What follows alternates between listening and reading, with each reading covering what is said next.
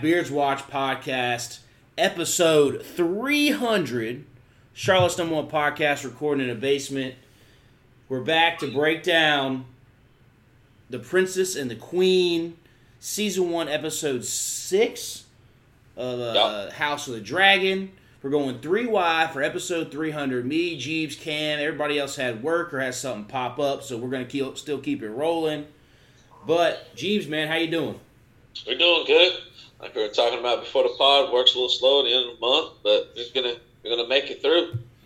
Nice, If you're nice. looking for me, if you're looking for me, it's Jeebs nineteen eighty eight on Instagram and Twitter. All right, and Cam's af- back after a week hiatus. Cam, how you You doing? miss me. You miss me. You miss me. I feel it. Yes, absolutely. uh, hope you fellas are doing good. Uh, I'm doing good myself. Definitely happy to be back. Congratulations on episode, you said 300? Yeah, man, it's crazy. 300. That's a milestone. No doubt, no doubt. Uh, if you guys want to find me, you can find me at All Out of Favors on both Twitter and Instagram. All right, and for me, JRol Nation, Twitter and Instagram, The Beards Watch on uh, The Beards Watch podcast on Facebook, and just The Beards Watch on Twitter and Instagram. Of course, Spotify, SoundCloud, iTunes, anywhere you listen to your podcast, that's where we're we're going from. And then, of course, subscribe to our YouTube. They see me rolling with our Panthers reaction videos, our YouTube House of the Dragon reaction videos, which are some of our best performance. So, you know, we did it as on a whim. That's kind of started us to do the Panthers videos, and they hit off. So we kept doing it for every single episode. We'll we'll go as long as similar to the podcast. We'll keep doing it as long as we can get people over and, and to join. So we'll keep it right. So subscribe to that, all that good stuff. But let's dive into the episode. The longest running episode of this season, I think. 108 Was it? minutes or an hour, yeah, hour eight minutes. Uh, not 108 minutes. That's way over. An uh, an hour and eight minutes, I think. But starting off, I gotta tell you, the the sound effects during the birth scene were a one. They had. Yeah. Now, I've, I've been a part of two births of my sons, but both were C sections. The first one, Jerry and I did push a lot. I had the tune box cranked up in that delivery room, so I didn't have to hear any of them kind of sound and here and there's kind of thing. But man, they gave me the willy. I know sounds and noises. It just hearing a baby come out of a vagina. Whoo, that had me shook there for a little bit. But And Jacob was Jacob was squirming, trying to cover his ears. Yeah. Jerry Adam, hey, Jerry was doing the same. But yeah, it was it was weird to hear all them sounds and everything coming from there. I At mean- the opening scene, especially when it comes in dark. Yes, and and right off the bat, I mean, we we meet the new actress playing Rhaenyra. So I mean, meeting her right off the bat of you know a, a birth delivery scene was was just whew. All right, here we go. Cam, what about you? Especially the way birth scenes have been going. Uh, in, hey, House of Dragon. I know. I didn't. I didn't even know we were gonna have two birth scenes. Yeah, I didn't know we were gonna have two this episode. So the first one, let alone, was enough. The second one we could dive into later. But yeah, But uh, yeah, someone who has not been a part of any uh, in-person birth so far in his life, uh, it's a little. Uh, I know what I'm looking forward to now. I think I'm gonna have to, uh, like you said, crank up some tunes, get a little future playing in there to distract myself. that's that's one way to do it. And we immediately get to uh, one of the maids coming in and being like, "The queen wants to see you or see the baby," because obviously we know she's looking for the one since she's married to a black guy is the skin you know the skin gonna be a little bit darker and two the white hair as she jumps into later but Rhaenyra has no part of you know just letting the baby go see her because she doesn't trust Alicent whatsoever and what she's going to spew or what she's going to do. And you know, come to you know, let's think about it. Handing off babies, she's still probably even though she's got two already, a little hesitant to pass off a baby to somebody without her seeing it because you know her mom died in childbirth. One of her, um, all of her other siblings died in childbirth. Yeah. So she's probably a little wary of just, hey, here you go, take this over, let me rest because stuff can happen as we know in Game of Thrones and and uh, in the Red Keep. But Yeah, should a maester happen to start holding your child? You never know. hey, you saw, happen. hey, we saw there were zero maesters in that delivery room. Nah, they learn. They learn Yes. from the past. Keep keep the maesters as far away from you as possible because something's gonna pop off. You're gonna get some disease or somebody's gonna die, or at least they're gonna spew your your your uh, your secret some, to somebody else that's going to pull that off to you. But then we get you know Laenor, the, another new actor playing him. Again, the casting's been fantastic, but the Yeah. back and forth between Rhaenyra and Laenor, I thought it was just again the acting altogether too. I, I you feel like you're kind of there. There hasn't been any cheesiness in essence to me where it feels like they're overacting, like they're just. It seems like you're kind of there for me. But speaking of quick interjection, speaking of what really got me, uh, the afterbirth sound. Oh. yeah, that got me. Oh yeah, Yeah. Oh man. yeah. oh man. Or, or or seeing them while she's holding the baby cut the umbilical cord Mm. with whatever they whatever they had, they cut it, and I'm like, what? And she's still he's still attached. yeah. That Yeah. was that that whole scene was was straight up wild. Yeah, holding the baby and then cutting it while she's holding it means it's still attached to her.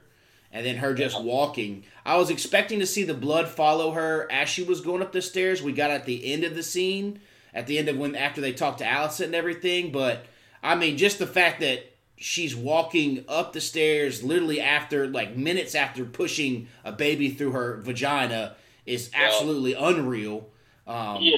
but to me shows her dedication and, and care for her family that she's going to make Yeah. sure at all costs that like hey i'm looking over these people like we're again i'm just not going to let her someone else pass off and i'm going to show my strength even though i'm you know physically very hard to do this right now Yeah. Yeah, I'm definitely gonna. She's checked in to still playing the game, mm-hmm. uh, the Game of Thrones, as they as they like to call it. in Yep. And I think it's interesting the first time we see Rhaenyra acting with her child, which is obviously the birth scene, it's very loving, it's very endearing, right? Yeah. When we see Alicent, the first scene she acts with her child is after she breaks in on old buddy beating his meat out into the into the King's Landing, and she's immediately Crazy. Not even worried about him beating his meat.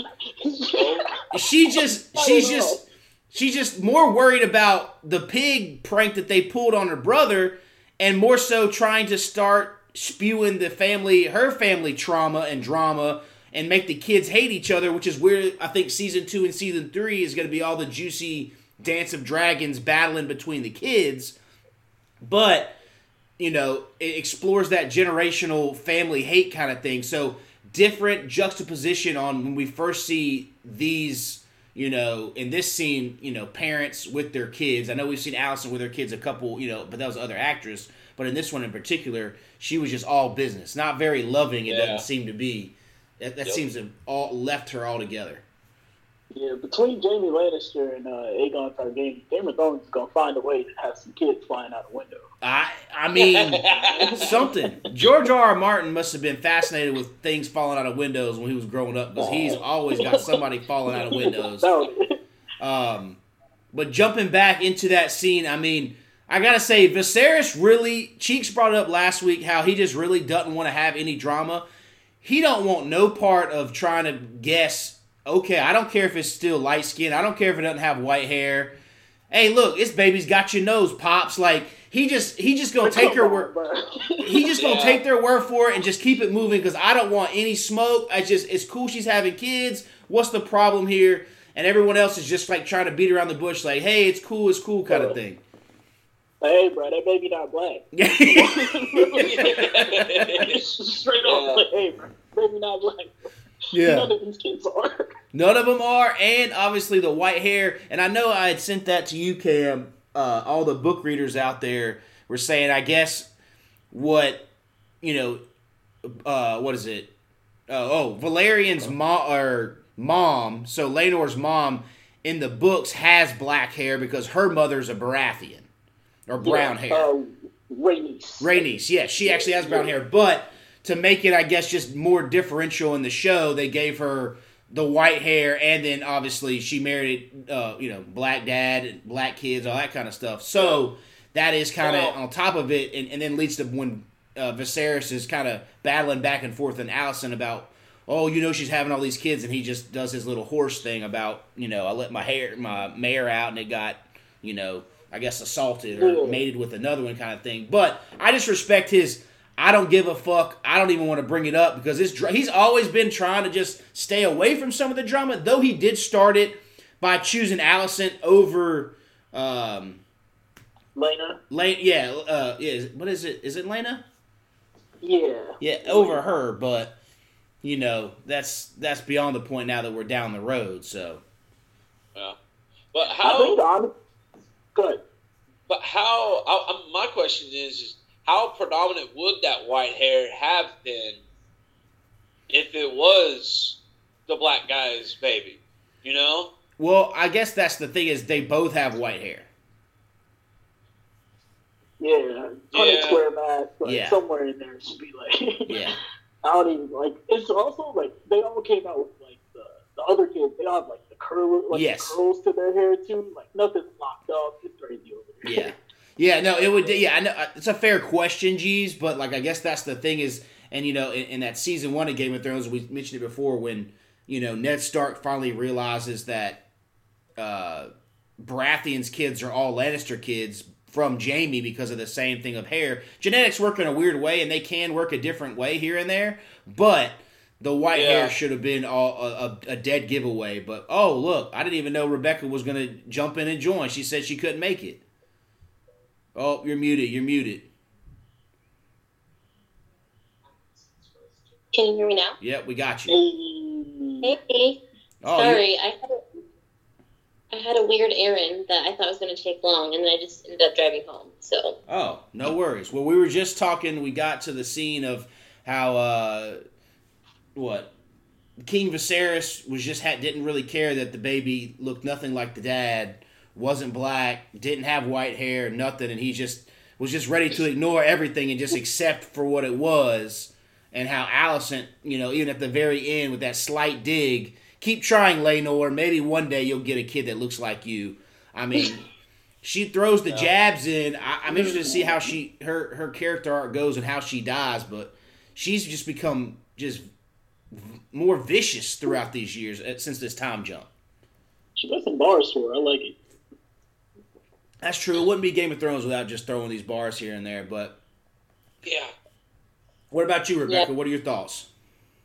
Um, uh, she definitely has a lot of uh, confidence now. She just says whatever she wants. I will say that I don't know, just from the beginning, like she's just very salty um, about the whole thing, and I don't know. I just don't really like her attitude. I guess. Um, I don't know. I guess as the episode progresses and we get more information about like her kids and kind of what their vibes are, it really just seems like she's manipulating the situation just like her dad manipulated her. And so it's just kind of funny to see that progression of how she didn't like her situation, but she's now almost doing the same thing and trying to stir up everything with her own kids. So, Yep. so just some of that generational family stuff you're starting to starting to see. Yeah, absolutely. I mean, that's the whole.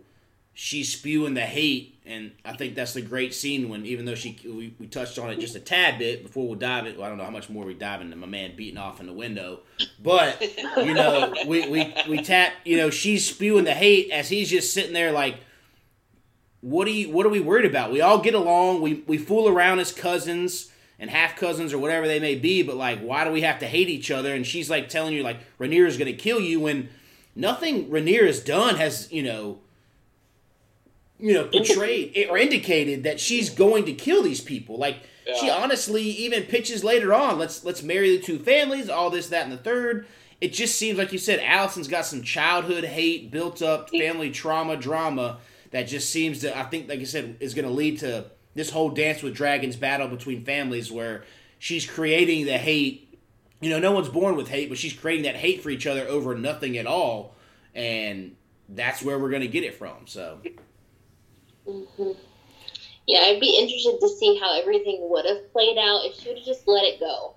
You Yeah. know, like it went with the plan and like this whole narrative of like they're gonna challenge your kids and they're gonna die when you know her kid is even like, yeah, I don't want it. Like it's fine. And, Yeah. and so she's like creating a problem that's not there. yep. You know, trying to beat off over the city. Yes, that's it. That's it. Yeah. All I wanna do. Uh, so to, to jump back a little bit, but we, we get after they're done, they walk down the hall. She's got the blood trail, and then we finally see the baby's real father, biological father. Oh, Harwin Strong. Again, didn't realize there were going to be so many deaths and birth scenes and deaths all in this episode. Caught me completely off guard there, but I mean, just a good wholesome scene of them, you know, kind of chatting. You can see that's Rhaenyra's safe space, you know, for jumping ten years. Last we saw, he saved her from the the wedding night brawl kind of thing. We don't know, you know, what happened. Um, we obviously know a little bit of what happened in those, you know, ten years. A lot of sexual going on there, you know, all that good stuff. But it seems to be the only thing that you know it's holding her there and keeping her mellow and kind of making sure she's not kind of fighting back and you know everything because she's got him there to keep her level headed and it, it's kind of cool to see that banter and she seems genuinely happy even though it's still somewhat of a lie and Laenor kind of gets it and they all just play along because no one wants to get their heads chopped off or exiled I guess Right. Yeah, I think good she's almost in like a bubble. Yeah. Like she she's getting what she wants. She has her kids, and so but then she doesn't realize, I guess, how big of a mess she's gotten herself into. And the moment she does, that's when you see her start to panic. Because all these ten years, everyone's blissfully, you know, just aware but not aware. She gets to have her cake and eat it too. No indication that she's gonna have to like make a decision and then boom, all of a sudden everything starts crumbling down and she just panics. yep Cam what you It's got also cool to see like Harwin Strong just like I thought they did a good job of setting the scene up of you can tell like by the way that he's like looking at all of the kids and her and the newborn baby, like, oh okay, like that's your kid. But um kind of like the it was kind of they framed it as though like him looking at them that way was like more of a slip up than like a uh, just like an immediate like reaction, like ah, this is my kid. Like, oh yeah, would you mind if I just held the newborn baby? Like, nah, you want to hold the baby, my boy. which which is interesting because you say that because in that scene I can see it. It's also as everyone moves in that castle, they know there's secret places and they know there's people listening. And in that moment, like you said, he's just trying to act like if someone kind of popped in, it would just be like a oh he stopped by. But then also to Rebekah's point, everyone's kind of just kind of turning the blind eye, like hey I don't want to start no drama. Like it's cool if Laenor's if the baby if the father's cool with it. What, you know, again, it's not my drama. Like, let me just turn my head. I don't, I'm not in the bedroom. I'm not having a dealio, so it's cool. It's cool. And then I think it finally, you know, heeds to an edge when we get to that fight scene. But before we get to that fight scene, I think the next one, the dragon pit. We hadn't seen the inside of the dragon pit ever really. We saw it when it was all tore down in Game of Thrones, but that next scene, I mean, just cool to see all the kids there who are going to be major players in seasons come and, and major fights and battles and deaths and all that kind of stuff. But then seeing a, a dragon, you know, we've only seen a couple dragons, and then seeing another dragon, kind of like Daenerys had hers at that size as she was growing them, and just you know, teenagers and cousins being cousins, just hanging out while also learning, you know, how to kind of handle a dragon. Yeah. Homeboy was way too hyped to say Dracarys. Yeah. he was so hyped. He was like, please, guys, can I say this? he was he was he was so hyped, but it, you could just see that like you know it's like that little it's like a kid getting a new bicycle or the new toy in front of everybody and you finally get to ride that dirt bike or whatever it may be that all your friends are around to do and obviously uh Aemond or Aegon's had his dragon Sunfyre and he's been using that one. The other kid doesn't have one yet. It hasn't hatched or he hasn't gotten an egg but he's got one attached and all that kind of stuff so it's kind of like it was just a cool moment to see them also innocently hey look let's share this moment and then they play you know the prank on my man's and phew, Yeah. That was a dirty prank right there. Uh, I know. Did him dirt. yes Yeah, they did. and and I co- think it just goes to show like how much of like they don't understand like the power of being able to Yeah. handle and like because it's like haha I'm gonna say this I'm gonna make him throw fire like it's all fun and games and it's like no you need to be serious and like bond with it and have listen to you and then haha we're gonna dress a pig as a dragon like no it's serious like if you don't have one then that comes with like title and responsibility like why don't you have one and it's just very just ch- how they really don't see the importance or the magnitude of either having one or not having one I think that's a great point because the dragon, I guess Tamer, his face is all tore up, right? So he's been obviously in that pit dealing handling dragons for a long time. So I think that's an excellent point of showing the difference between a an older person who's been around them for years, but they're kids. Like I said, a kid getting a dirt bike, not or even a bicycle, not realizing you got to put your helmet on it. Still, you can get hit by cars. You got to do all this. So same thing. I think that's a great point, Rebekah, where how they're just still playfully kids and not realizing this thing can kill you. Like it can kill anybody. It's, so th- that's a very and then they're just and then just playing a harmless prank, which obviously my man takes it very serious because of course you want a dragon. Everybody else, your cousin got one, your brother got one, and you're still sitting there waiting. Yeah. And he gets the old pig, pig, whatever they call it, Sunfyre pig or whatever the name of the, the old dragon. They they called call it the uh, the pink uh, the pink something. I can't remember. What it was. Yeah. It was like a play off one of the other. Guys. Yes. Uh, But I thought then- it was a uh, really cool theme, uh, especially to uh, one of the points they get to later in the episode, which kind of also brought the the point of having a dragon full circle. And it's cool to see, like not only in their family, but also in the uh, other uh, Velaryon uh, children as well. I'm sure we'll get there at some point. Yeah, yeah. And then, uh, so did I never looked it up? But whose dragon was that that he go down into the pit and see? Uh, I didn't look that up either. Didn't look it up. I'm scared to look anything up because like I don't want to look too much up. Oh yeah, the spo- Yeah. the spoilers are out there. I mean, because the book's been, you know, obviously this is off the book. So, but yeah, I mean, it, it was interesting to just see it all in, in another place we had we'd visited, but not really visited because it's torn down in Game of Thrones. But again, I'm just liking all these new characters and seeing how it gets set up to all these people that are going to be fighting here come at the end of this season slash next season, however long they're going to keep it going. Uh, but then even the next scene, we finally see another new Targaryen, Helaena, which is Alicent's only daughter, and she seems to be an oddball. You know, she's got the she's got the, the bugs, she's got the rodents. Now, did y'all catch the things she was saying as stuff was happening? I Did did y'all? So there's there's one where she's talking about um, the last ring. Oh, she's talking about that millipede, and she says the last ring will have no legs. And some people are relating that to Bran, as in like the last king will have no legs at the very end. And then she says when she says it happens again when obviously this is Aemond going down there and he's done it again, you know, I guess he's done it multiple times, look trying to look at the dragons and then they're kind of scaring the shit out of him. She says uh, he'll have to close an eye to get his dragon. And if you've seen any small spoilers of the actor that's going to play him in a couple when their next time jump in a couple episodes, he's got an eye patch. So at some point to get a dragon, he has to lose an eye. So she's kind of got some like fortune teller, futuristic vibes Huh. going on with her. She's just an interesting one, and I think just with her vibe, she's going to kind of get pushed around a lot in this series as we go along. So she inherited like the uh, the vision side that they were kind of playing into in the first couple of episodes versus uh, the uh, Dragon Rider side. Yes, uh, yeah, I think she's more of yeah, like exactly what you said. When yeah, Viserys talks about how oh so and so Aegon the Conqueror saw this and the Song of Ice and Fire and all that kind of stuff. I think she could be a major part in some of these things, but she sees it, you know, kind of sees some things happening and knows some of the future. And I'm again just interested to see how we haven't seen this many Targaryens before, right? Like Yeah. we talked about in Game of Thrones, we only saw two, and then at the end we found out Jon Snow's half and half. That's three. So then you're just like, oh, what? So seeing them all together and just hearing about all their lore of how it's all going to happen to me, it just got me, you know, interest peaked.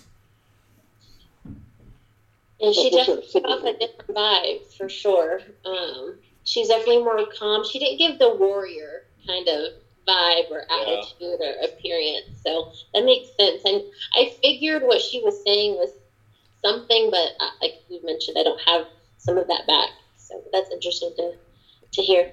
Yeah, it was. I- I knew something like that was happening. I was listening for it, and then when I heard her say, you know, he'll have to close an eye, I put two and two together of seeing the. There's another actress that's going to play an older Aemond, and he's got an eye patch on. So, uh, I, I think. I'm not. I think he's gonna in that coming up scene where it says someone's still in Vhagar. I think he's gonna try and take Vhagar, and that may be how he loses his eye. that's solely a guess. I have not spoiled it myself, but that's just kind of I'm putting some puzzle pieces together with that dragon now being dragon riderless again. But we'll just see how it all unfolds on that one. But that poor dragon has been through so much. It has been through a lot, a lot. And then we've got uh, what's her name, and Viserys again. As we touched on, she's trying to just tell him, hey, why don't we get rid of Rhaenyra? She's been out here cheating. She's had three kids with a not you know another man, not her husband, all this stuff, and he's just like, look, I'm trying to build my little Lego castle, stone castle. Why, why do you why you keep trying to mess with me? Like, can we just let it be and let it lie and let the kids be kids? Because she's talking about they played another prank again, and also blaming it on you know everybody. You know, she's blaming it on the other kids and not saying her kids had any fault in this prank. When Viserys yeah. like, "Are you sure it wasn't our oldest kid who probably like led this whole thing because he's a little weirdo, beating his meat out the window, kind of thing?" So, I mean, I just oh, think it's funny that she's not not taking any accountability. Like she's very much like Rhaenyra is, you know, not being loyal or virtuous, and you know she's being bad when she has her own secret. She like she is not talking about Sir Criston Cole and what he did, so she can do what she wants. But when Rhaenyra does it, she she's the bad guy. So I think that she's just not having any accountability for that. Also, um, quick thing that I forgot. Uh, did we all notice that he only has like half an arm now? Yeah. Yeah. I did see that. Yeah. yeah. we were talking about him, but yeah, I thought uh, it's interesting to see how far uh, said disease or whatever's going on with that has spread to the point where we're like, nah, we're taking like half of your arm at this point. Like next episode, you might just be at the shoulder. Yeah, that's looks true. Terrible, like terrible, bad, bad. But he looks terrible. But like I thought he looked a lot worse with a ten year jump. So you know, I, I, I am interested to see how nasty he's going to look by episode nine, episode ten. I don't think he's making it through this season. I think that's going to be the big turning point of he's going to finally name Aegon heir, and that's what kicks this whole you know big family war off. And then you know once he's gone, there's nobody left to to like have Rhaenyra side. It's going to be everybody versus Rhaenyra and all that kind of stuff. So yeah, I mean, and then also Criston Cole still holding a grudge after one booty call years later is just a wild move, man. Like that dude has got that's again, if you talk about people letting things go, he's got to let it go. He almost went full Sean Kingston over this situation. I just don't know what to think about it. Yeah. Uh, Austin made a comment. He, he said something. I guess he read it somewhere. Like he's so upset about it, he's setting up for a child to get beat up by an adult. Like, he's so salty about it. Yep. He, he wants yeah. to see that. I'm like, dang, like get both of them. They just need to get over it and yeah. move on. They're causing all of these problems. Yes, yes, and then yeah, I mean it's just wild. And then we we kind of touched on it the scene where Alicent walks in on old man's over the kingdom, same window as Tommen I think you know dove out of after his wife died in Game of Thrones, but overall, it is just, I know Rebekah touched on it, just wild to see how little he cares. I mean, he was in the middle of pleasuring himself, so I'm sure his brain still is all over the place. But she is like trying to drill into him that, hey, these people hate you, they want to kill you, when we've seen none of that. Like, nobody yeah. else has really talked about it, but she is just spewing this. It's you. She's going to come kill you. And I guess after a while, someone tells you over and over and over again, this person's going to kill you, you're eventually going to believe it and things are going to get set in motion to where you're going to have to retaliate or act. But he just seems like a kid that just kind of wants to enjoy being a kid at the you know early teens life and just wants to like learn his dragon, do a little sword fighting, and keep it moving. But she just has it in her to say, "Hey, no, everybody's against you. They're coming to kill you and take everything you own," kind of stuff. Which again is just that parallel from her dad. Like yeah. he did this, she didn't care, she didn't want it. He tells her, she snaps, and now she's like that, and so it's just I don't know, it's just a lot going on there with her.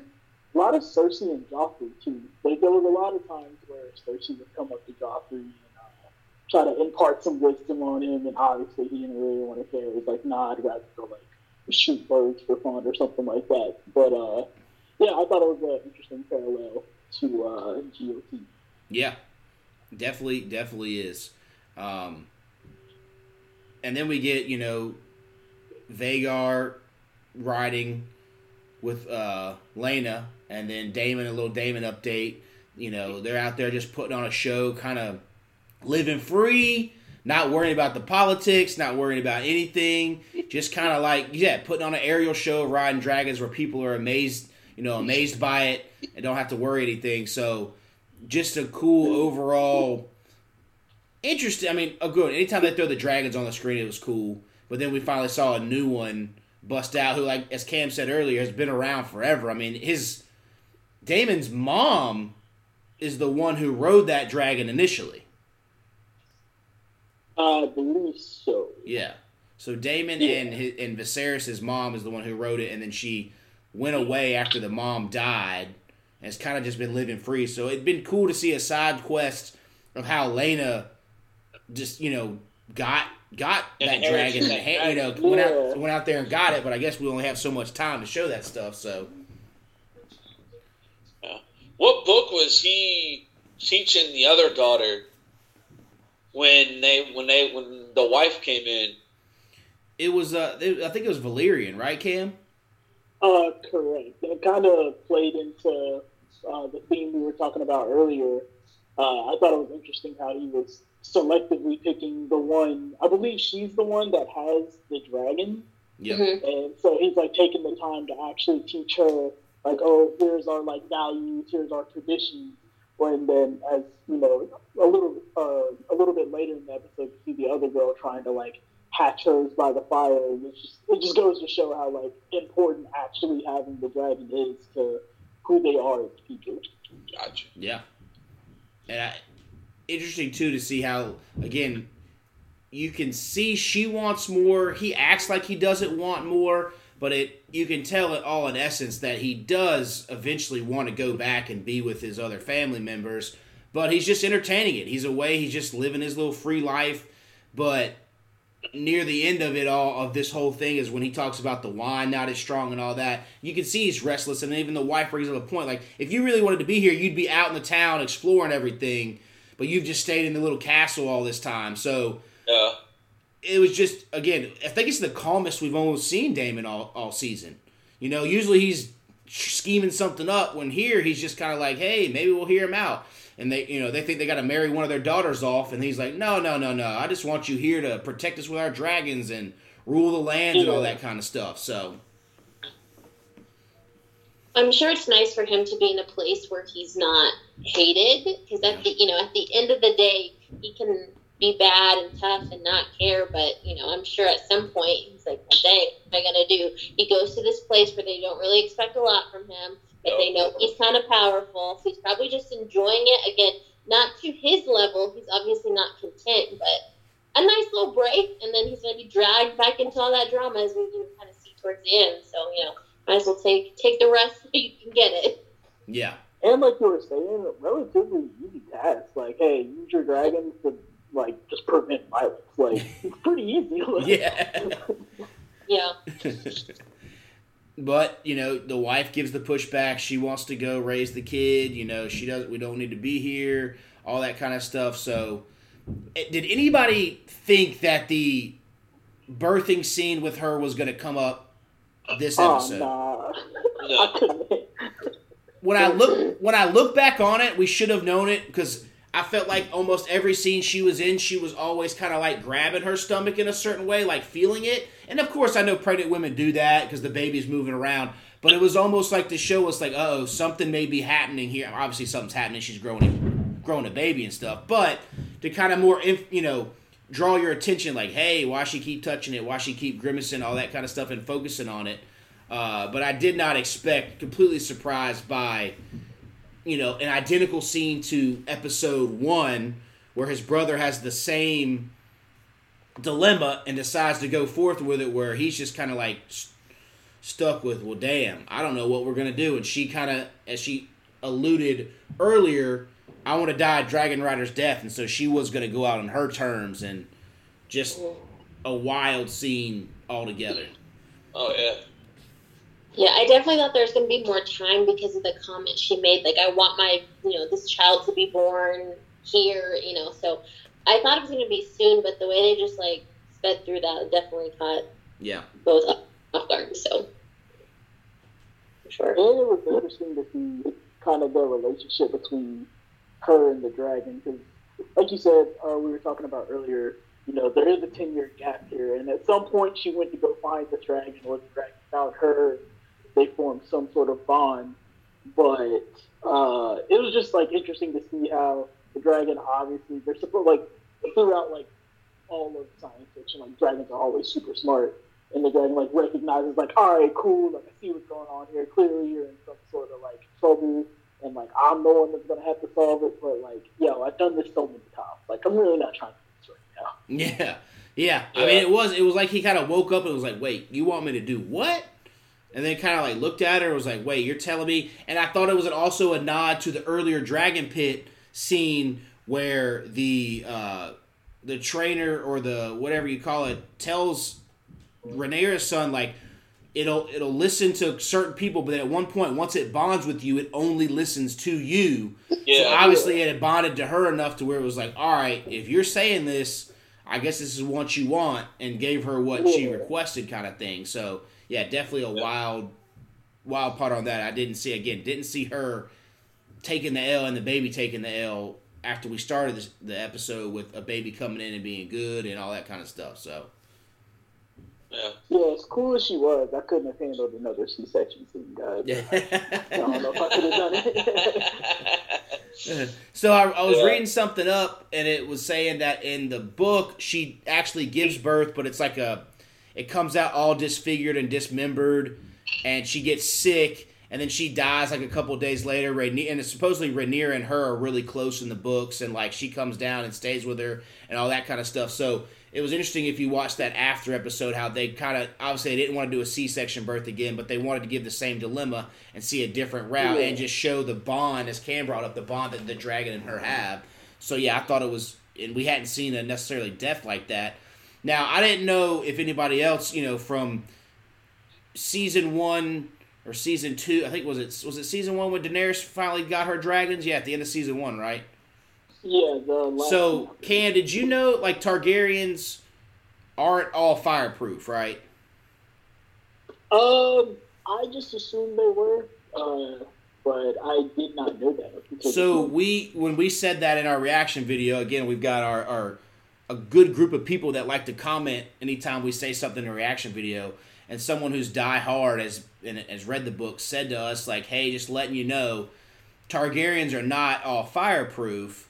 That was just a mixture of Daenerys and that spell that she had cast from that witch or whatever is how she was able to to survive that fire.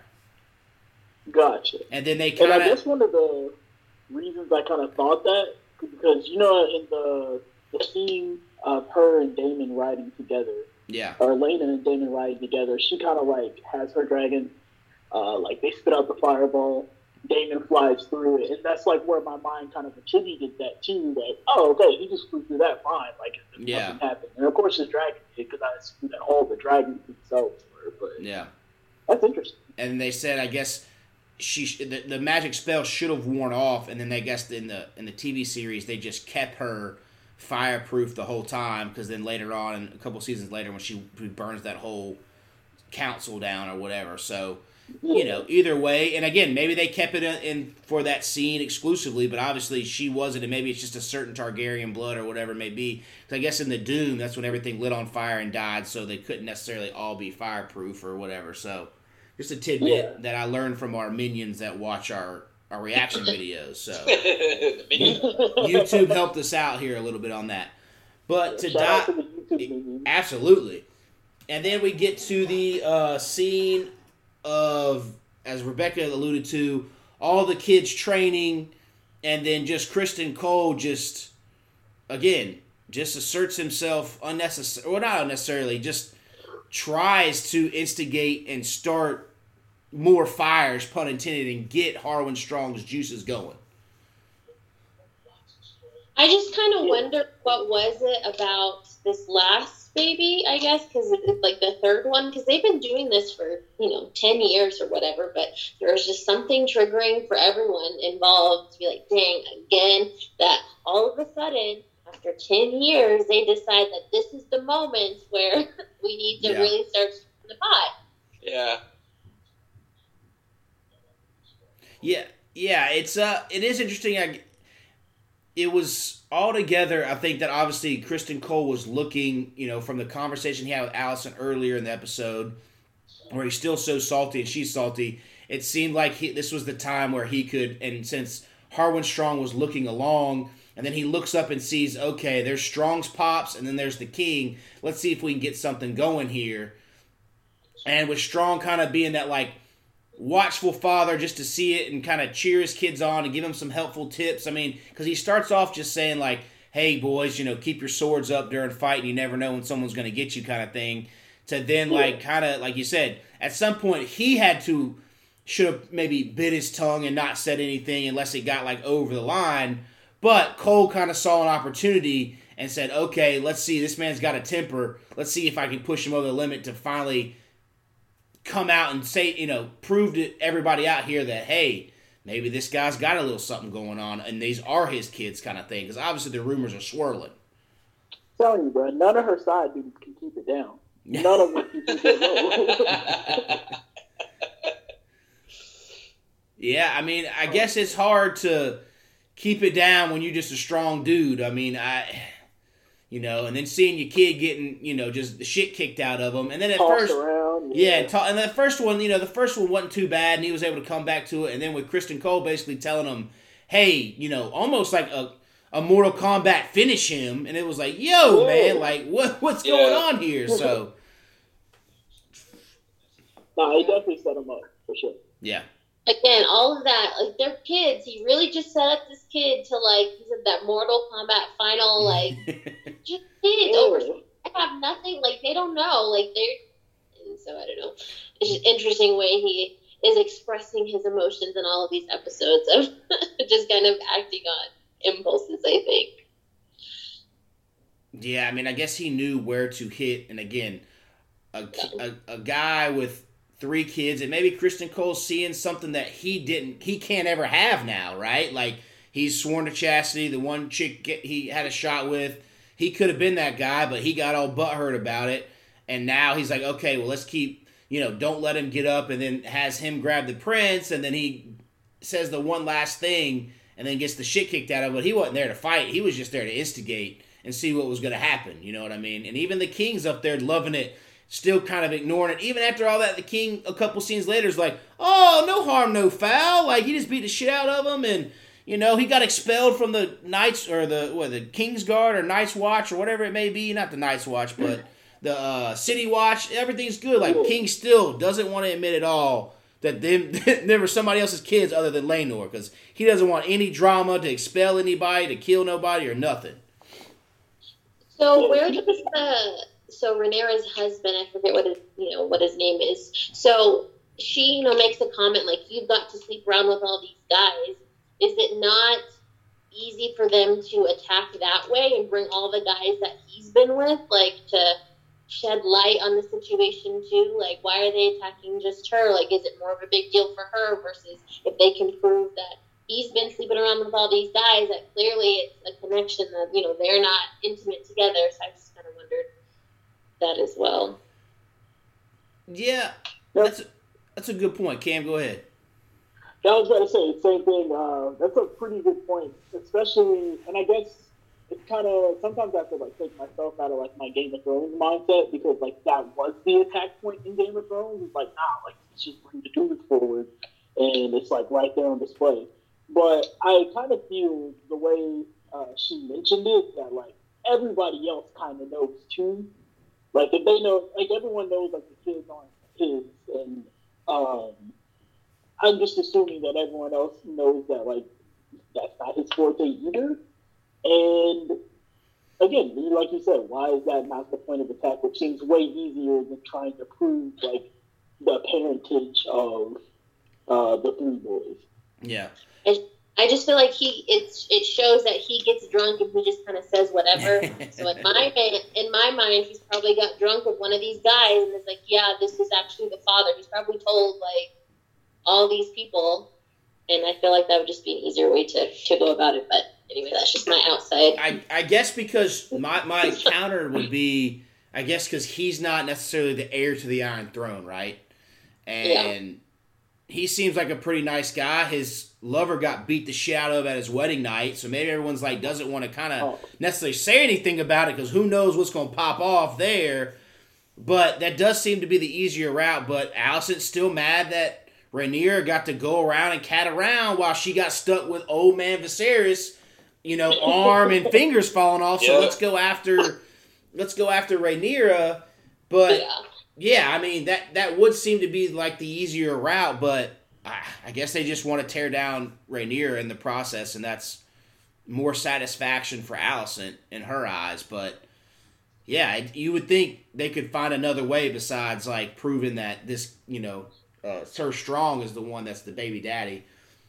And then I love also how much they've shown the back alley doors. You know, Rhaenyra goes in the back alley, escapes, and then she goes through another one of those back alley doors to listen to the conversation Strong has with his pops. And it's and it's, Yep. it's funny again. No one ever really directly says anything because they're scared that someone's going to overhear. And when the pops is like, "Don't play stupid with me, boy," like you know that that's your, and he like stops before he says sons, before he says what you've been doing with Rhaenyra. Anything. all that. He, he says princess in case someone hears it's like no no I was talking about some other princess somewhere else. And Yeah. it is you know you never really know who's truly listening but you can see the dilemma there where it's finally like again for 10 years you know you've kind of gotten away with it. People are turning a blind eye but at some point like you said now the features are more out there. As Ken brought it's brown curly hair looks just like man's nowhere near Laenor at all like At all. man. So- not black. so now it's really like you said now it's really the rumors are starting to crank up. When they're little, like you can get away with it, like oh no, their skin's gonna change, their hair may change, da da da da da. Once they get older, and then he's definitely hanging around, and then the the ass whipping in the yard on top of they probably oh wait, why is the the head of the King's Guard or um, City Guard, City Watch coming into Rhaenyra's room every third Thursday of the month or some shit like that? You know what I mean? So yeah. you know, and by the end of it, she kind of hints that the rumors are are ramping up, and people are starting to go, okay, this is getting a little silly. But again, people don't want to say anything because, as the Kings point out, that's treason. Like you just can't start throwing around allegations unless you've like seen them caught in the act or seen something happen or catch somebody saying something or whatever. Because all of a sudden, you know, snowball, and the king just doesn't want the smoke. He just keeps ignoring every little bit of it. Like, nah, nah, nah, it's all good. Don't worry about it. Don't worry about it. So, but yeah, and and then and then after that, you get to the scene of like you brought up Rebekah, her going through her you know post labor pains. He comes back drunk with his new sweet thing or just boy toy or whatever you want to call it. And I thought it was just a great dialogue back and forth with him already ready to go back to battle because of the few scenes we've seen him here. He was battling at the Stepstones, and she finally has to drop the hammer like, "Nah, I'm ordering you to stay here." And he's like, "Damn, I can't do shit about that." Yeah. Actually, I take back my statement from earlier. The side dude and the main dude can't keep it low. Like, why are you bringing, why are you bringing dude up to the castle? That's true. That's what Yeah. Yeah. that's what I'm saying. Like he's not like in this moment. He's clearly showing that he's probably done worse or like flaunts it or something like at some point. And so I don't know. It's just a very interesting dynamic that is going on there. I thought it was funny that she did kind of like put her foot down. She's like, I said no. We're moving on. He was like, okay. Yeah. And- and they it's interesting they keep touching on the triarchy there's like there's something that's going to pop off here you know it was at the beginning of this season he brings it up there's you know it's still unrest. It's kind of been unguarded for 10 years so people have kind of crept back into it. They've started taxing people more. He said he's found you know the rubies the size or emeralds the size of walnuts.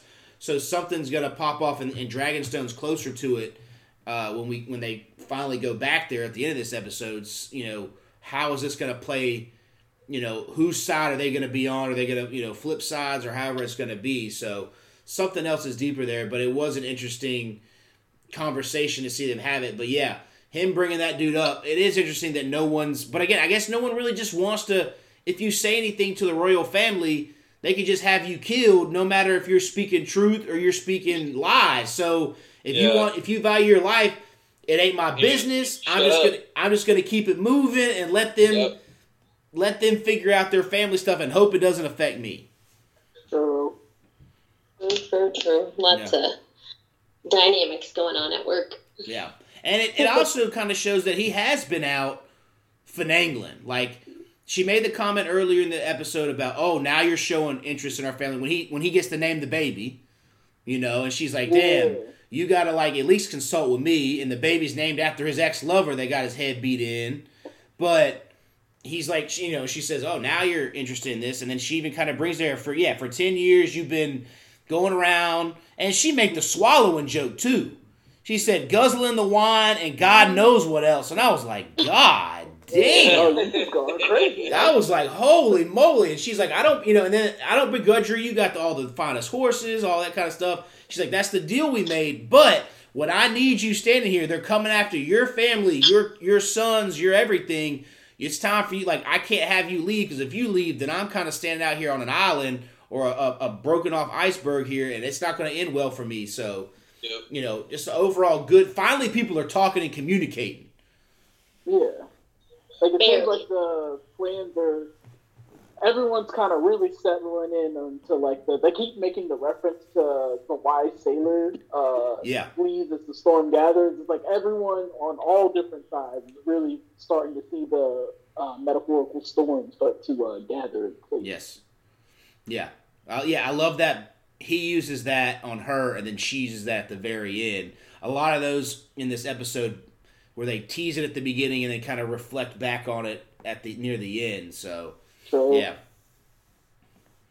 Do we think uh, Daemon and his now deceased wife's daughter's egg is going to hatch?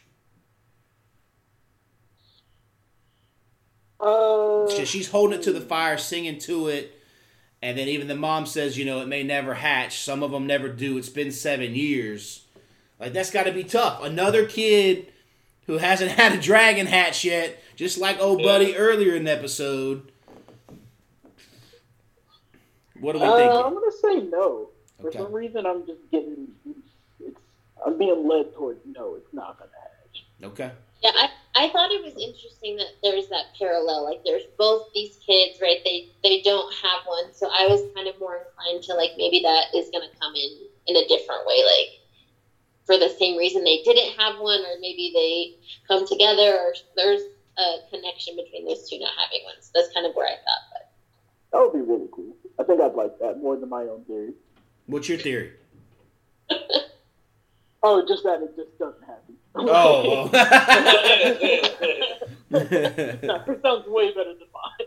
yeah, yeah i kind of just now that i'm looking at it it's just interesting to show that you know all families can go through similar problems right like and if they would be a family and all hang out together maybe the kids could bond over that and be like oh you ain't got an egg too yours ain't hatched and they could actually make the family stronger and i know uh, cam and i were texting about this how like if really alicent had let it all go as rebekah had said this they could have kept this house super strong like Yeah. Alicent's kids, Hundreds of years. two two or three boys plus a, a girl. Uh, Rhaenyra, even if, if if Alicent just let that shit happen with her and her and old Strong, three boys there. Who knows if they would have had any more kids? They could. have I mean, that's like what eight to ten of them all together. They could have just built up, let Rhaenyra have the throne, and then they could have kind of like figured out a succession. She put the marriage plan out there, but no, Alicent just wanted to fight. She just wanted to say it was so fight. terrible. So Yeah. it really is just sad that they had to go through all that when it could have been so much easier.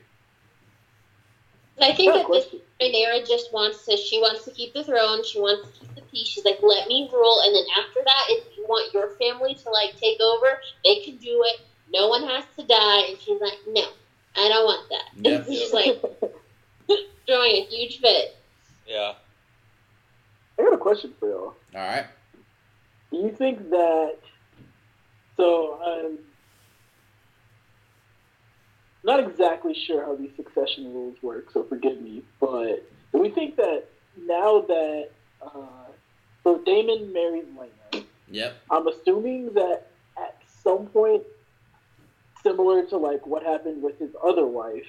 Like he was supposed to inherit like the Vale, or at least some portion of the Vale. Yeah. We think any of that transfers kind of in the same way with like Driftmark and the Velaryon fleet, which is like the the shit. Like it's like this is the fleet. Like if you want to do anything in the ocean, like you got to come through us.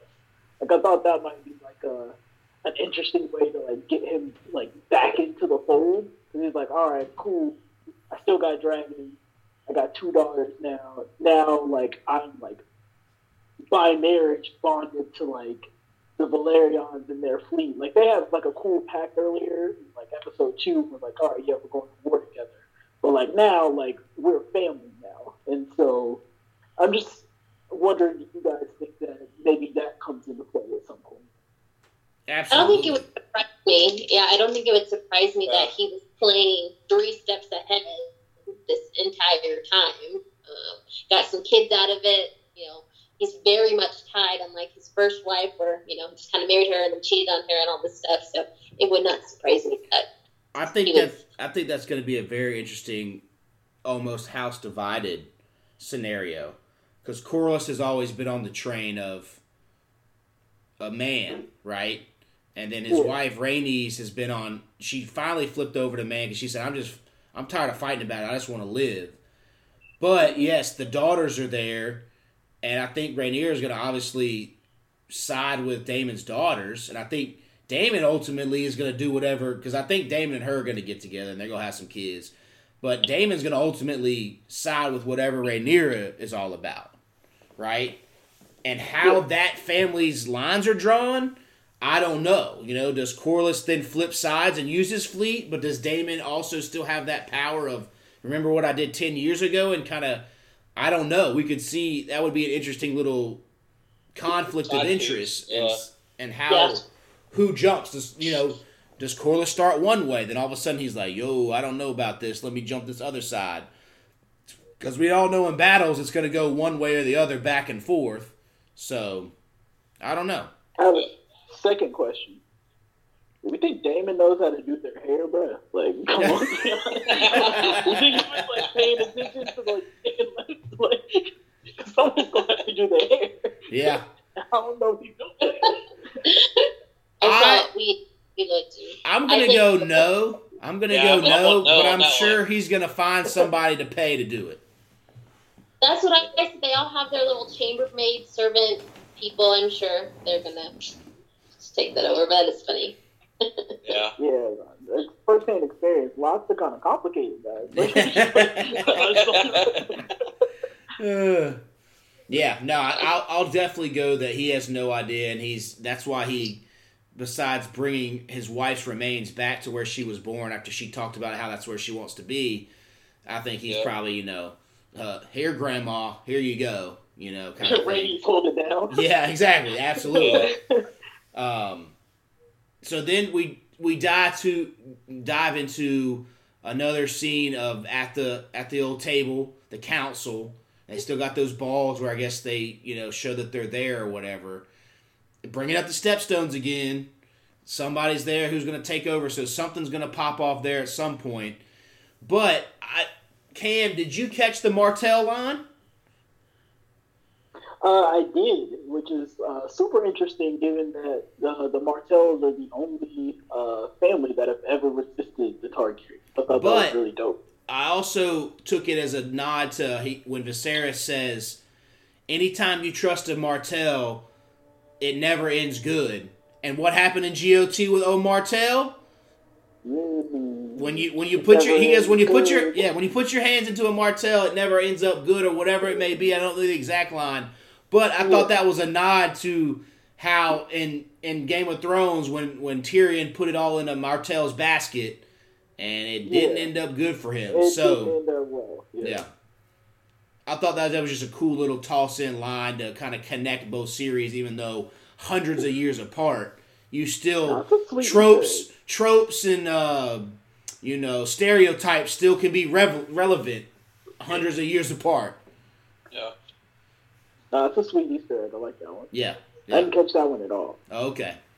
As soon as I heard it, I was like, "Oh, that's a, that's a nice little toss over to him." But then, I mean, again, Alicent's just super angry. We don't have enough money, and Viserys again is like, "Damn, we got to hear this fucking family bickering while we're all sitting here cooling." um, Yep. But Yeah, then, like no actual small council business is getting done. Yeah, nothing's getting done. well, and then and then the old man who like three three minutes later starts talking about the stepstones, and they're like, "Nah, nah, man, we done moved on." Now you did. I did notice the uh, the black maester has taken over. The man who suggested another treatment for Varys in last episode, but oh, uh, old buddy Kid Killer is not there anymore. yeah, still don't trust him. So I bet you he must have he must have left with Otto. Yeah, I feel like that was kind of Otto's name. Like, all right, he gone, I'm going too. Like, I don't feel safe here without Otto. Yeah, so maybe that's how Varys is still somewhat alive because he's trying some different techniques. Uh, Probably like they cut off his arm. They cut off the dead part of his body, and he got a couple extra years. that's fair enough. That's fair That's enough. fair enough. But I, I love the the dad's reaction when Rhaenyra is like tosses up a pretty good plan, like secession plan, like, hey, our kids can get married, and then when my dragon has some more eggs, I can give your son who's been wanting a dragon egg a new dragon egg. And he's just like so happy, like, huh, look at us getting shit done. Like, this is a great plan. This That's is wonderful. Again, he doesn't want any more drama, no smoke. This sounds like a great plan. Like he's just so happy, like, oh, the old grandpa in the corner, like, oh, you guys are working it out. Though he doesn't know any of the behind the scenes stuff that's going on, but just fantastic. Yeah. He just And for praying, what it's he's worth- praying that it works, and Yep. Alicent's like, you know, not Yep. happening. Yeah. And to be fair, for what it's worth, it's actually not even that bad of a play. That's what I'm saying. Yeah. It's not bad at all. And I love the the hand of the king just sitting there staring off like, damn, I really got to get out of here because they're gonna find out that my kids is the baby daddy and they're gonna kill my ass. And he's like, I hope this plan works, but he's like, I know good and well Alicent's ass ain't this plan ain't gonna fucking work, and she hates Rhaenyra's guts. Fuck. All right, and then her and then she her boobs start leaking milk, and it kind of just it it sucks because she has such a powerful moment, and I don't even think the dad realized you know she had some leakage there, but everybody else in the room did, and it kind of just kind of Yeah, pulls her back down like, oh, It you're took just the wind out of her sails. Yes. Yeah. I that Yeah, for it her. did. Sure did. That's exactly what it did. It just kind of took all the luster and the grace. It's like, oh no, you got other things to worry about. Why are you worrying about secession plans when you, you know, you can't even keep your, your tits from milking per se? Not to miss words there or whatever, but. And also, even did we notice uh, old Lannister homeboy is on the uh, council? he is, he is, yeah. He I got the because Corlys left, Oh yeah, of course. So then We he were took. talking a couple episodes back about how we were wondering how they end up coming into the fold. Like, is this the the way that they end up coming in? Corvus leaves, old boy joins the council, and now the Lannisters are kind of like Yeah, an established house amongst the And you- other like and you- high level houses. and you see the Starks stay far away because when them motherfuckers get up there, they all die. So. Yeah, when they come south, you know. They, they all end up dying. They need to stay down there in that snow, boy. But um, yeah, and then I mean, Alicent's line to me when she says, "Over my cold dead body of this plan," even though he's like, "Yo, that's a pretty good plan. Why not? Let's just end all the drama." To me, just shows how far she's willing to go to just blow this whole thing up and not listen to anything Rhaenyra says, even when it is a good plan. Yeah. So, and then it gets uh, to my my favorite. One of my favorite scenes, just in just back and forth, is when oh oh the hand strong is just like, hey, I gotta get out of here, man. Like someone's got it. Like please kick my son out of here. And the king's like, why? You can't leave. What's wrong? Just because he beat old buddy up and he got kicked out. Why does he need to get leave? And and he's like, oh no, but you really need to leave. And Alicent's like, no, you need to tell us in plain English because he's beating around the bush. Again, no one ever says anything straightforward because they don't know who's listening. But just a fantastic overall. She she's trying to pull it out of him. He's like, I'm not falling into your traps. I'm not an idiot. He's like, I'm not dying for this shit. I'm gonna be real with you. Yeah. Yeah. I'm not dying because my son wanted to sleep with your daughter. I know, I know. And then he's like, "No, by the hand, you get to stay here." And he's like, "All right, well, at least, you know, get let me go back, take my son. He's going to be the heir of Harrenhal." And Cam, I gotta say, now I think I know why no one ever really rebuilt Harrenhal because motherfuckers just end up dying in that bitch over and over and over again. again. oh, it don't matter what you do. Like you could just be chilling there, no matter what. You gonna find a way to die. Yeah. and interesting, like Alicent starts playing the game. She doesn't realize how serious the game can be. She goes and talks to the brother and has just no realness of like the brother is about to like kill his pops and his own brother for you and she just again i think she just thinks it's all she it's like she thinks she wants something but she doesn't necessarily know what it takes to get it done until at the very end when the brother shows her like no this is what's going to take now you oh and I, I got a big iou coming my way Yeah, I thought that was. Go ahead. No, I said I don't agree. I think that she's playing that card, but this is a very serious matter. Even complaining about it, even like in confidence, whatever, with this person who you know has the information. He's the one that came to you officially the first time to let you know that things weren't right. Like he's a shady person, and so for her to even bring up such a serious thing, like what did she think was going to happen? Like at That's some right. point, That's where I don't think. Yeah, that's where I don't think she really thought it through, and maybe it was that first time. Actually, her cons- her actions or speaking actions actually came out to real death actions per se, and yeah, I just thought that whole scene too when she's talking with him about like, you know. The, the hand can't be partial because her his grandsons are here, but I need my dad here because my dad will at least be on my side. Because even the strong brother's like, oh yeah, but you know your dad won't be partial because he'll be on your side. And she's like, yeah, but I don't care. This is what I want.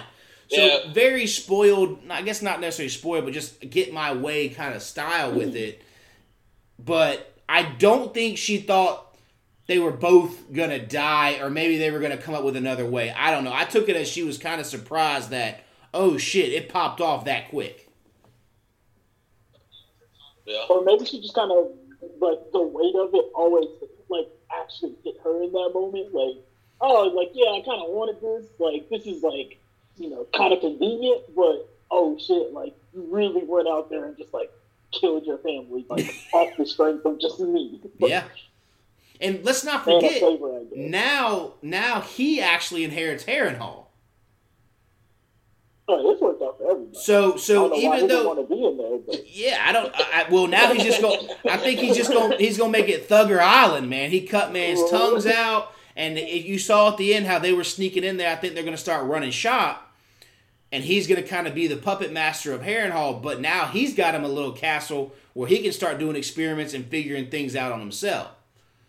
Because that was a wicked, you know. I'm gonna have y'all do something, but I'm gonna cut your tongues out so you can't tell who sent you.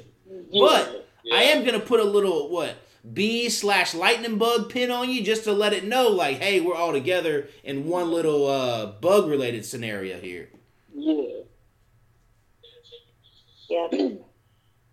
I also thought like Oh, go ahead, Cam. the the uh I don't know, maybe I'm overthinking it, but just like the beetle, like just the the insect, like kind of like the way you think of insects or bugs, like in the uh the negative connotation.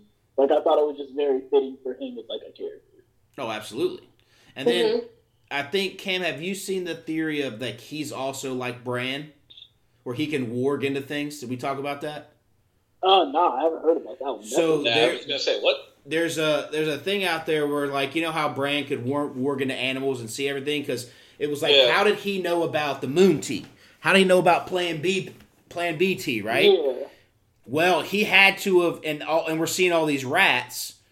Did he is he warging into these rats, and that's how he's getting all this information around the castle?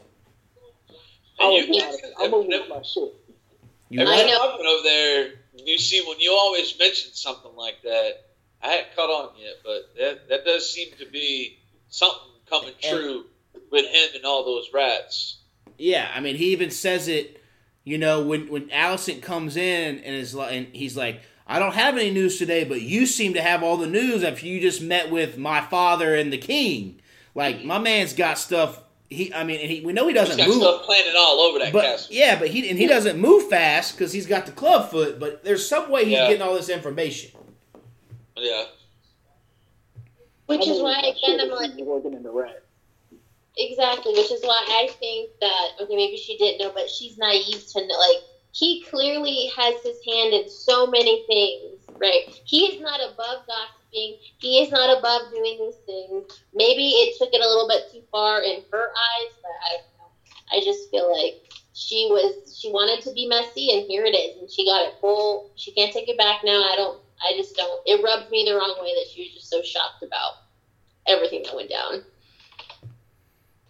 Question for you guys: What do you uh, what do you guys think the uh, favorite is to be? Any speculation there? It's got to be to get somebody of his in power at some point. Mm-hmm. I agree. Or is it to get a dragon egg? Or is it, I mean, He's got to get. He's got to get something out of it. plant something on somebody? uh, Yeah. position. Maybe he follows up like uh, his uh, father's position, and she's supposed to be like the maybe the conduit to it. Like, oh, like I nominate such and such. Well, but uh, he, like but at the end, he says, shouldn't you send a raven to your father? So I don't think he wants the hand of the king's position. Uh-uh. because he tells her now maybe after or something, but he tells you know, and Otto seems to come back because who else is Viserys going to get? He's only had two hands, right? And one's now Yeah. dead, and the other one's back at Old Town. So I don't know. I don't know if it's necessarily the hand or it's just going to be a position of power outside of that. You know, I don't know. Create a new position, create something else. Um, I'm not sure. I don't know what the favor is, but I think it's going to be something that's could be Beneficial to him. well, absolutely, but just deadly down Yeah. the line. Yeah. I just thought it was interesting that they like, yo, I'm gonna need a favor for doing this, and like again, she pretends to be all shocked about it. But I don't know. My mom was just kind of speculating on what that favor might be because there's just so many different ways that you could go with asking for said favor that I don't even know where to start really. So, what do you think then? Um, I kind of thought it would be to get himself, uh, I guess, a more prominent position because he's kind of similar to like Littlefinger. He's always been like looked down upon, and so uh, you know, given his uh, illness, and so I just kind of assumed that he would maybe try to use, you know, the death of his family plus his new inheritance plus his favor that the queen owes him to kind of get like a legitimate spot where he can kind of make some decisions and really put his own hand into the fold, no pun intended. My my now that I think about it, I think it's going to be something where he gets to run some kind of side piece at Harrenhal.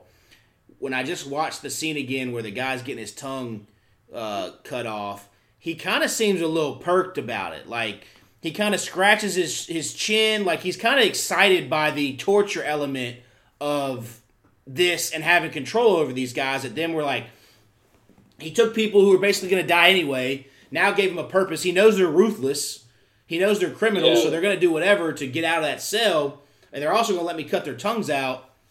You know, I think it's going to be a hey, let me run this side venture over here where I can do some experiments and maybe create some kind of rogue army type, not army, but like a bandits type scenario. And you just turn a blind eye as I'm robbing some people over here. The favor I- is like not saying anything. Yes. Yep. Yeah, Yes. I think my interpretation of that is he likes to be in control, but not directly. Because if things go wrong, if things go astray, technically you can't blame him. Mm-hmm. So I think whatever favor he likes to have pawns, he likes to manipulate people. So in whatever capacity that he can get more people under his wing and still call the shots without him being the face of the operation is more of Yeah. his style. And I also Yeah. think he's obviously been thinking about this shit for a while. Like thinking of what his moves would be because just to be like, all right, you asked me to do something, let me go get some criminals, cut their tongues out, and send them over here. Let me tell you exactly how to get into Harrenhal so you can lock it up, burn it down, and kill my pops and my brother. So like my man has thought this stuff out, which he's had a lot of time to think about these things because he's not an active guy. He's got the club foot, but Yeah. He obviously is think he's got 10 steps in motion that he wants but he knows okay if i go this way i can do this but first i got to help the queen out she's got the most power because she's the only one listening to me right now Yeah. I, but I think that favors, like you said, and then again, the guys get caught. If something goes wrong, their tongues are cut out. They can't say anything.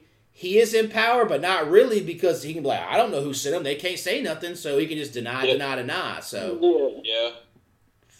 Until someone puts together that they've got those little beetle bug pins on, and it's in his uh, cane as well. But again,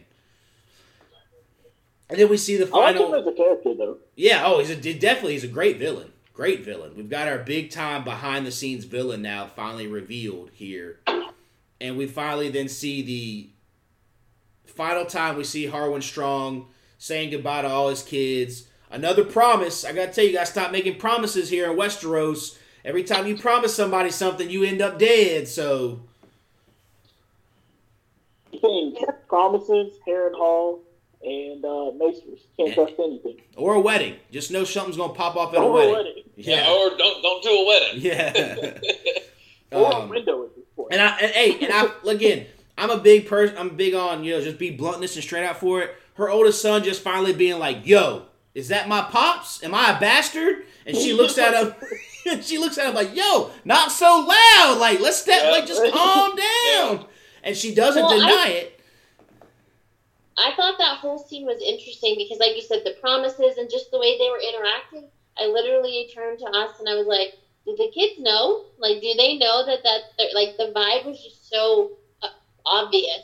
And then for the kid to turn around, you know, and be like, "Wait," like, and put it together, I'm like, "Oh no, like that's a big deal." And so, um, I also don't think that's what she didn't think about, right? You like you mentioned earlier, when kids are little, you don't really notice their features, but you know, when they're little, they just kind of go along with, oh, here's all these people in the castle. But as they get older, picking up on these cues, like, wait, why is he treating more, me more like a dad than my Mhm. actual dad? Like, Mhm. Yeah. why do I look like him more than I look like my dad? And so I don't know that Why she really none of them accounts black?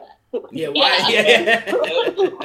Yeah. Yeah, but I think that's yeah the same thing. Like, and then of course I think the fighting in the yard probably put it over the top. Where Criston Cole said it out loud. He's old. That other the oldest kid's old enough to realize, oh shit! Like, why would you react like that? And I'm sure him hanging around. You know, he's heard whispers or jokes, be it in whatever schooling they do or whatever. Yeah. Someone said something, and finally he just, you know, luckily he said it in the comforts of his own home next to his own mother and not like in front of like everybody kind of thing, you know? That kids can do that sometimes, put you on blast without even knowing they put you on blast. Um, but I just like that he finally like again, if people would just talk and communicate more, we can figure a lot of these things out. And he did Yeah. that, and that's where you know we kind of got to that, you know, and, and and all that. So The main dude can't hold it down. The side dude can't hold it down. Why Yeah. do we expect the kid to hold it that shit. and that's what I think too. If we're talking about this generational stuff, like now that he knows or he's gonna know, like now that puts pressure on him. Like now I have to keep this secret, or everyone that I Yeah. love dies, and so that's Yeah. gonna fuel the drama. And so like both of these sets of kids are holding on to their parents' discretions or their secrets or their pressures. And that's just, that's just fueling this big old fire that's about to happen. And then, you know, the effect of them finding out once their pops is dead, like, oh shit, like my pops died potentially because of me, right? Like they're not gonna know why he died. They're gonna think it was because kids always think it was their fault that everything went wrong in their parents' relationship or whatever it may be when it, it wasn't necessarily them. So yeah, I think that's a great point. Like, how is that going to affect them going forward? And I'm sure that's gonna be a, they're going to get called bastards a lot more by everybody else and say you don't deserve anything this that and the third. But i do i do think I, i've loved the memes where they said Daemon next episode and it's that shirt. It's like he's not the real father or he's not the father but he's the father that stepped up. Like that shit Yeah. i mean i think that's going to be fantastic seeing him because i think regardless one that was his his buddy. He kind of trained up a little bit and makes the joke about did anybody you know earlier when she says when when his uh, wife says uh Laenor sent a, a note saying that they had another son. He's like well did it look like anything like the Kingsguard or whatever it was or the you know? And so obviously he respected the guy and was cool with him banging his his niece or whatever and having kids. But just overall he's going to accept him because it is Rhaenyra's kids. And hey now my man's they're going to find out he's he's dead. But let's take it all in. And again your family's stronger if you all stick together, and instead of dividing everything, go ahead and let it go. So Yeah. Mm-hmm. Yep. So, final scene, we get Rhaenyra's whole group showing up to Dragonstone, and that ring that old has, that's the ring she had on, right? Or is that his Mm. wife's old ring that he's kissing? Uh, I'm. I didn't pay I'm not sure. Yeah, I, attention did, I definitely did notice. So. At the very end, there's a rat running over the fireplace. He looks up at the rat and kind of stares at it and has a thought pondering, like, damn, why's that rat in here? But he's got another Yeah. ring on his finger, and I thought it was the ring that Rhaenyra would wear, as like you wear if you're the heir to the Iron Throne. Gotcha. Um, I'm not sure. I have to actually look into that. I'll Okay. take your word for it, though. Okay. Yeah. I mean, I saw him. I saw him have two rings on. I just didn't. I don't know what it, what it, where it came from or whatnot. I what it was. couldn't. I couldn't remember if it was, you know, his oh his wife Aemma's ring when she died he got, or if it was Rhaenyra saying, "Hey, I'm going to go live at Dragonstone. Here's this," you know, kind of thing, or if it was just another Yeah. family heirloom. He was just sad that Rhaenyra was leaving or something like that. So, and all tied Yeah, together. just gonna clutch onto this. Yeah, with old creepy man talking about how kid, what are kids but nothing but a, uh weakness, you know, as we flash to all the kids, you know, and then him sitting there and calling his IOU to Alicent as she's in complete shock that oh shit, this motherfucker means business. He went out and, and like murder murdered his dad and his brother. Yeah. So, All right, Jeebs, what you got? I'm good. So I got a any question. I Go guess. ahead. One last one. yeah, go for it. Uh, so so far the series has jumped a total of um what fifteen years ish. I think so. Yeah. yeah. Um, and we're about this is episode this is episode six, right? Yep. Yes. So we got like a kind of like a soft reset, kind of like a pilot 2.0. Not a lot of action, but like resetting uh, storylines and such. And I, I think I read somewhere that there is another time jump. Yeah, I think episode Uh, eight. so I know at least on uh, whenever I'm here to review, I kind of ask this question at the end. Uh, does everyone? How does everyone feel about the consistent time jumping uh, so far? I've actually been pretty cool with it. I mean, I'm a big. I want to know kind of everything and how something leads to another. Like I would have, as we talked about earlier, I would have loved uh, Laena to know how she got to bond with Vhagar, her dragon. But I understand why they chose not to leave it in there. You know what I mean? Like we're focused on this one kind of storyline and bloodline.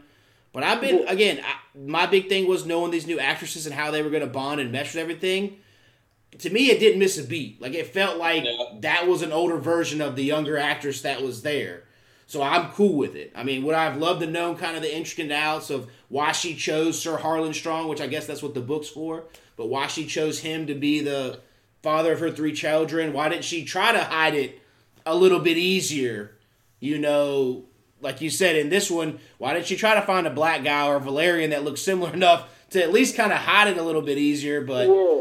You know so but no I, i've been cool with it what about you Uh, I've been pretty cool with it. I'm just interested to see, uh, just from like a series standpoint, um, you know, a lot of essentially we might end up with like 20 plus years jumped in season one. yeah So I'm kind of interested in seeing what is the, or knowing what the end point of the uh, series itself is. Not to jump too far ahead, but just just kind of interested in seeing like where it ends, uh, just because of how many, you know, huge jumps are being made. yeah Um, and i think that's where we get to you know hearing a couple people talk about it once we get to a certain age of all the kids is that's where we're really going to get that dance with dragons the story of this fighting of the kids fighting over the throne is really we're going to dive in and to your point i am interested too i was jerry and i were looking at that targaryen family tree and how far do you go you know we've talked about it earlier do they take it all the way up and with these time jumps at some point six seasons and jump it up to Robert's Rebellion at some point. You know, the the full fall of the Targaryen dynasty kind of thing, and I'd be cool with that because they've done it in a way where it hasn't felt like you've missed too much, but you're still Yeah. getting enough information. Yeah. I'm I'm cool. I'm cool with the time jumps. Um, you know, I mean, you gotta you gotta move forward and introduce other new characters and introduce everybody and like the the Viserys dude. He's gonna die. We all know that. And like Jake says, I think that's when it really when everything really pops off is when whoever's next to the throne and if it's the kids or whatever, that's when it's really gonna start becoming the House of Dragons because you'll see more and more of them. Kind of getting their action going, yeah. Yeah. I'd say for me, just I'm always going to have this outside perspective. Like I don't mind it, but it's a little bit harder for me to keep up with everybody just because I don't have the background knowledge that you all have. So it is a little bit confusing to be like, oh, this person was from this, or this is what they did before, or they're at the table now and they weren't. So that's kind of hard for me to kind of decipher, but it doesn't mess necessarily with the storyline. It's just I'm having to ask more questions. uh, you know, that part, but I mean, there's some some part of me wishes we would get to know some of these characters more, but I'm also I think you know if we would have taken these 15 years and split it into four seasons, I don't know if it would have been as good, right? Like Yeah, That's true. some stuff has happened, but nothing to me that that we missed would have been.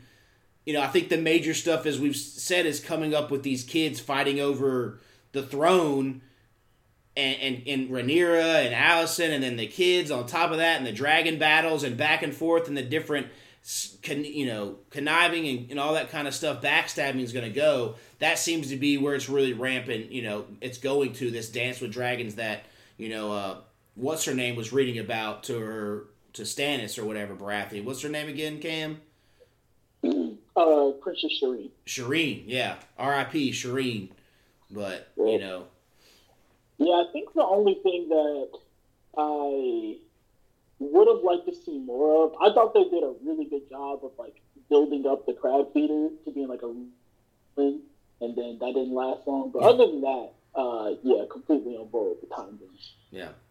I think we're gonna have. I think the the dark, deeper villains and what really made Game of Thrones Game of Thrones is coming. I mean, my man Clubfoot done killed his pops and his brother. I mean, that's on levels of. uh Buddy at the River House pulling the Red Wedding off, you know, and then Yeah. finally getting vengeance from Arya and all that kind of stuff. I think that's where really we're gonna see these families fucking each other over with some fucked up ways, and then be cheering for mass murder like it's the saving grace because that's just what Game of Thrones makes you do. Like you just you just Yeah. cheer for people getting back vengeance by killing somebody else. It's just a weird mind fuck.